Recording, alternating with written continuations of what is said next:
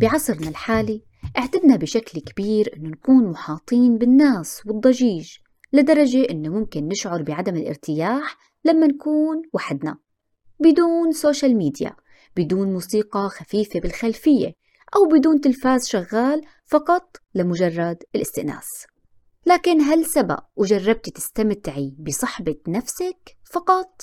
نفسك اللي هي الشخص الوحيد اللي رح يفضل معك طول حياتك.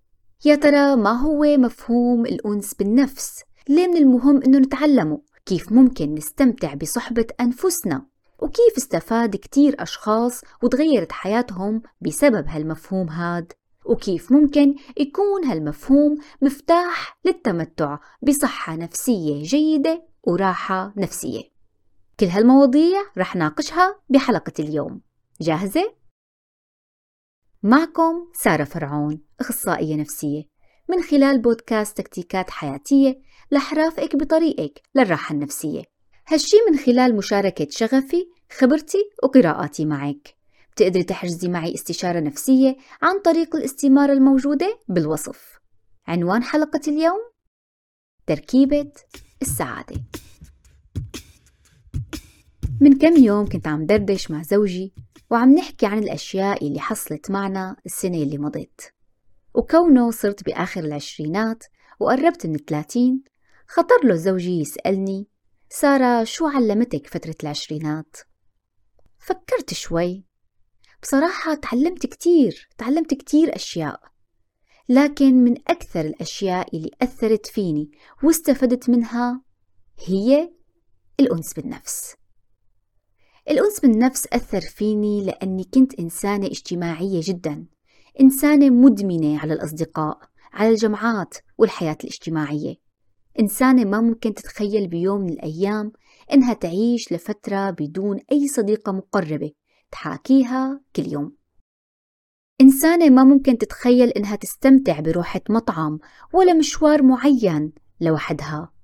إنسانة رابطة السعادة والاستمتاع بالآخرين فقط. لما تعرفت على مفهوم الأنس بالنفس كنت في قمة الشعور بالوحدة.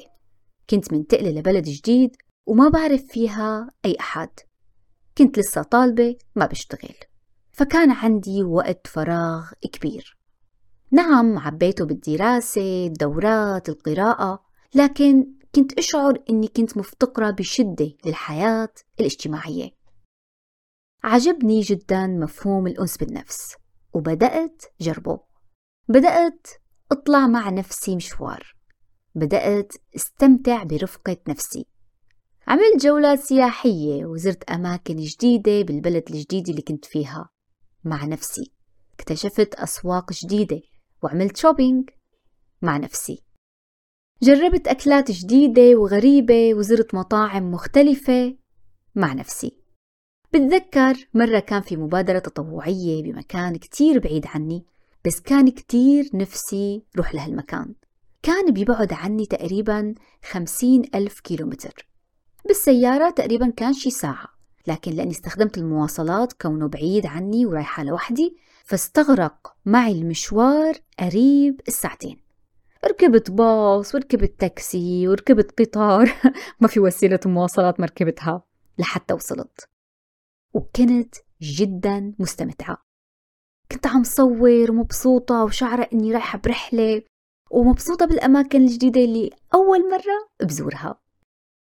هالشي ما منعني كمان إني أتعرف على كتير ناس بهالرحلة إني أخوض بمحادثات مع أشخاص جداد ومن جنسيات وثقافات مختلفة وأصنع صداقات جديدة بالمبادرة اللي كنت رايحة أحضرها. الأنس بالنفس أنقذني. اليوم بستخدم هالمفهوم هاد أثناء الجلسات النفسية مع الصبايا يلي بتعامل معهم والنتائج عم تكون رائعة جدا. بذكر إنه مرة قابلت صبية كانت بتعاني من أفكار سلبية قوية وتفكير زائد بشكل كتير كبير. مفهوم الأنس بالنفس ما له خيار جيد أبدا بالنسبة لوضعها. ممارسته كانت كتير صعبة بالنسبة إلها. فكانت أول ما تجلس مع نفسها تبدأ الأفكار السلبية. بالرغم من هالشي اشتغلنا سوا على هالأفكار زودتها بأدوات لتقدر تتعامل معها بالشكل الصحيح.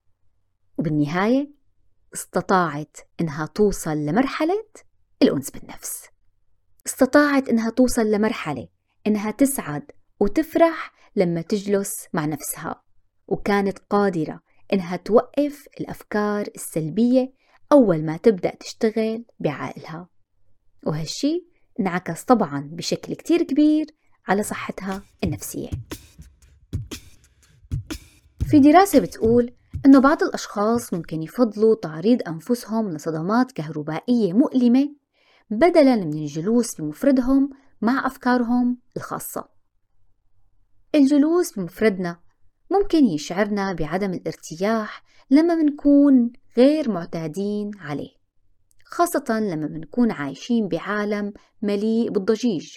بيجبرنا نركز على الآخرين وبيفصلنا عن أنفسنا وعن عالمنا الداخلي. فلما يغادر الآخرين غالبا بيصبح الصمت مزعج بالنسبة إلنا.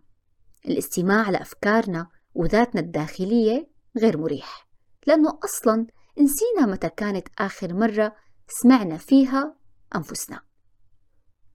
عدم القدرة على الاستمتاع بصحبتك أو صحبة نفسك ما بيمنعك فقط من التعرف على ذاتك الرائعة بل ممكن أيضا يقودك للدخول بعلاقات تبعية سامة.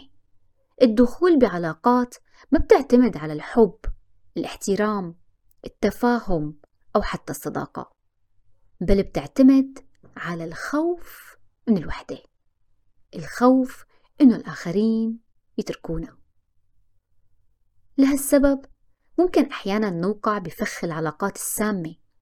الخوف من البقاء وحدنا بدون أشخاص آخرين بيجعلنا نتمسك بأي شخص بيقف أمامنا. على الرغم من معرفتنا أحيانا من سوء هالشخص والعلاقة يلي نحن فيها. فممكن نتمسك بأصدقاء سيئين زملاء ضارين أو أزواج سامين. منلاحظ هذا الشيء عند شيرين عبد الوهاب. سمعنا مؤخرا كيف انفصلت عن زوجها أكثر من مرة وردت رجعت له. أذاها وما بعرف شو حكى عنها ردت رجعت له. بالأخير انفصلت عنه للمرة الأخيرة ومباشرة ارتبطت بشخص جديد. كل هالشي لأنها بتخاف إنها تكون وحدها. لهيك الأنس بالنفس بيحررك بيحررك من العبودية العاطفية.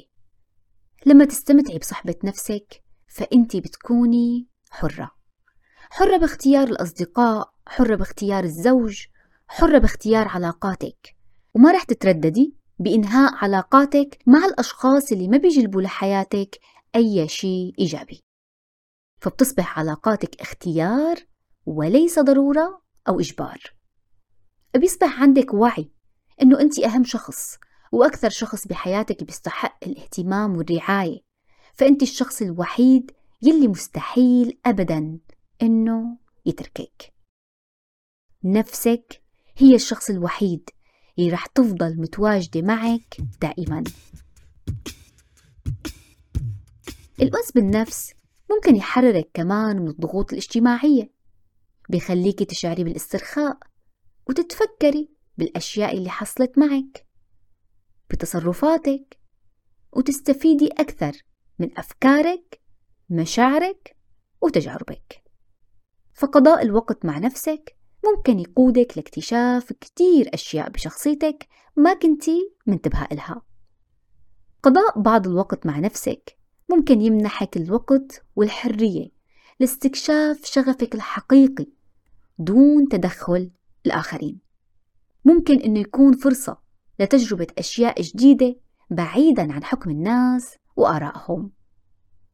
قضاء الوقت مع نفسك ضروري جدا لتحقيق النمو والتطور الشخصي فهو بيتيح الفرصة للتركيز على نفسك فقط دون الآخرين. وكل ما فهمتي نفسك بشكل أفضل أصبحتي مجهزة بشكل أفضل للتنقل بالحياة. والتعامل معها. وبالإضافة لكل ما سبق بتشير الأبحاث أنه قضاء بعض الوقت مع نفسك ممكن يؤدي لتغيرات بالدماغ يلي بدورها بتساعد بتغذية الإبداع. وجدت إحدى الدراسات أن الأشخاص اللي بيميلوا للانسحاب عمدا ليقضوا بعض الوقت بمفردهم بيميلوا أيضا ليكونوا أشخاص مبدعين للغاية. صراحة هالكلام منطقي جدا. فلما تجلسي مع نفسك بتكوني قادرة أكثر على التركيز والتفكير بعمق وصفاء فاختفت المشتتات والإزعاجات. وليس ذلك فقط. وجد الباحثين أن الأشخاص اللي بيميلوا لقضاء بعض الوقت بمفردهم كانوا بيتمتعوا بحياة اجتماعية أكثر ثراء وطاقة اجتماعية أكبر من الأشخاص اللي دائما بيتواجدوا مع الآخرين. لأنهم ببساطة بيكونوا استرخوا ارتاحوا ارتاحوا من ضغط الحياة السريعة والضغط الاجتماعي وبيكونوا أخذوا بعض الطاقة ليقدروا يكونوا فعالين أكثر مع الآخرين. يمكن أكثر شخص ممكن يشعر بقيمة هالكلام هو الأم. منلاحظ الأم يلي بتكون طول الوقت مع الأولاد وما عندها أي وقت فراغ أو ما عندها القدرة أو ظروفها ما بتسمح لها إنها تقضي مع نفسها ولو نصف ساعة باليوم بعيدا عن الأولاد بيكون مزاجها بغالبية الوقت متوتر بتكون سريعة الانفعال ودوما متعبة. التفاعل المستمر مع الآخرين متعب. الضوضاء والضجيج مرهقة. فالأنس بالنفس هو عكس الوحدة تماما. هو لا يعني أبدا أنك شخص وحيد أو بتحب العزلة. إنك تستمتعي بصحبة نفسك هو فن. هو مساحة للتأمل للإبداع وراحة البال يبدو الأنس بالنفس شي رائع وجميل وله كتير فوائد ممكن يحررنا من فخ العلاقات السامة ويعيشنا براحة نفسية كبيرة لكن ليه يا ترى هو صعب؟ شو المعوقات يلي عم تخلينا نبعد عنه؟ المعوقات ممكن تكون متعددة لكن غالبا هي أحد هي الأسباب أو بعضها يعني ممكن يتواجد أكثر من سبب السبب الأول عدم معرفتك بذاتك لما تقابلي شخص لأول مرة سواء صديقة أو رجل رح ترتبطي فيه عن شو بدور حديثكم؟ عن اهتماماتكم صح؟ شو بيحب؟ شو بيكره؟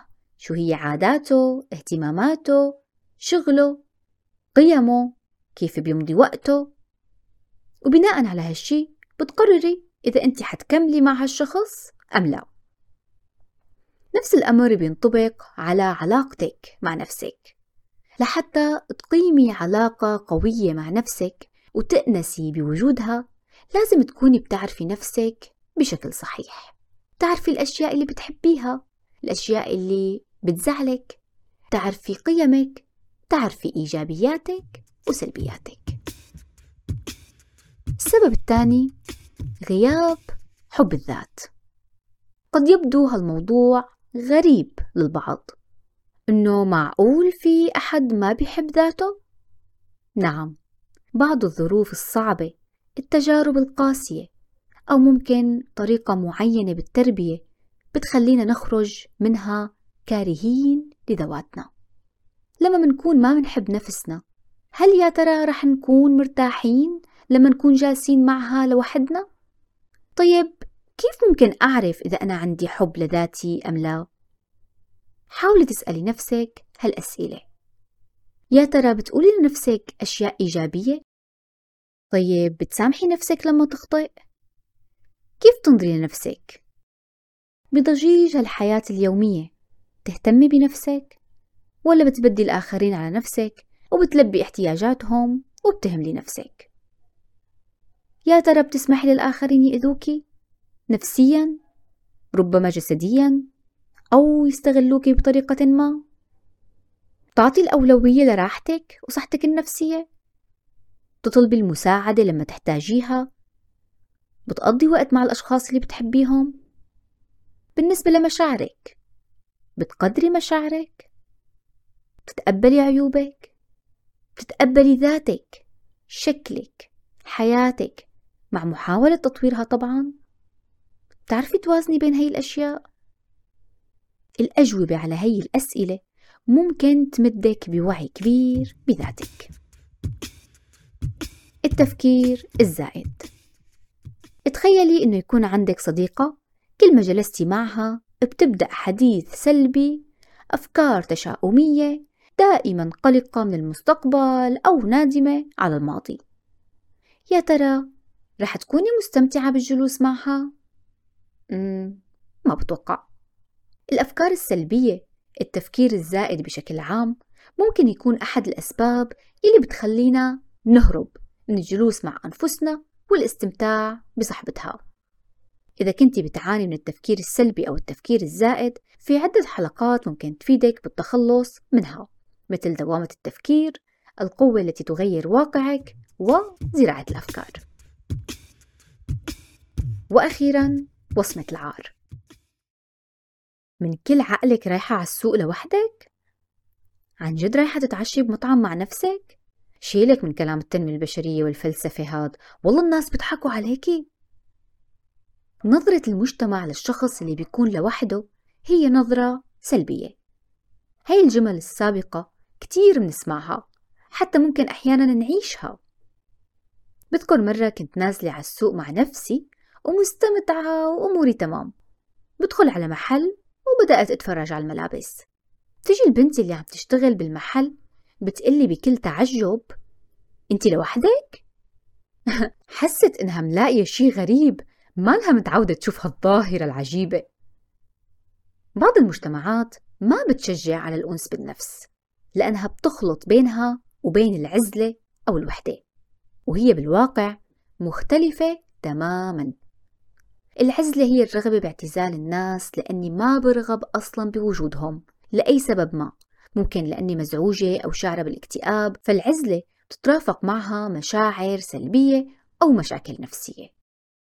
أما الأنس بالنفس هو الرغبة بالاستمتاع مع النفس فبتترافق مع مشاعر إيجابية. والشخص يلي بيعرف يأنس مع نفسه بيعرف حتما يأنس مع الآخرين وبيحب التواجد معهم ما عنده أي مشكلة لأنه شخص متوازن. بالعكس الأنس بالنفس ممكن يخلصك من الشعور بالوحدة لو بتعاني منه.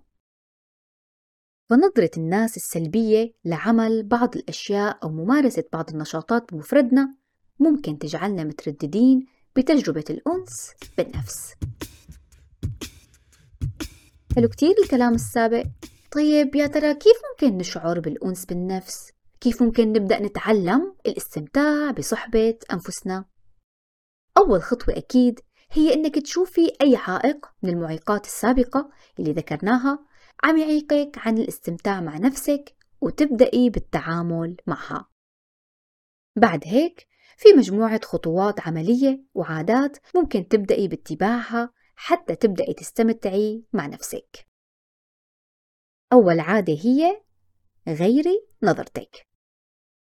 إذا كان عندك فكرة عن قضاء الوقت مع نفسك على أنه شيء سيء غير مريح غير ممتع ممكن ومن الضروري أنك تبدأي تغيري نظرتك لهالأمر حتى تبدأي تتقبلي. ممكن تقرأي تجارب الآخرين عن الأنس بالنفس. تقرأي كيف جميع الرسل والأنبياء كانوا بيحرصوا على التأمل والتفكر بمفردهم. ممكن تتعرفي أكثر كيف هالعادة هي من عادات الأشخاص الناجحين والفعالين والأشخاص اللي بيتمتعوا بصحة نفسية عالية. فالأشخاص اللي بيستمتعوا برفقة أنفسهم ما بينظروا لهالوقت على أنه وقت ممل بل بينظروا له على أنه فرصة فرصة للتأمل للانخراط بهواية ما أو ببساطة الاستمتاع بالهدوء. خططي لنشاط ما. بتقول الدكتورة النفسية ماليني سابا غالبية الناس بيكرهوا إنه يكونوا بمفردهم لأنهم ما بيعرفوا شو يعملوا بهالوقت فبيشعروا بالملل.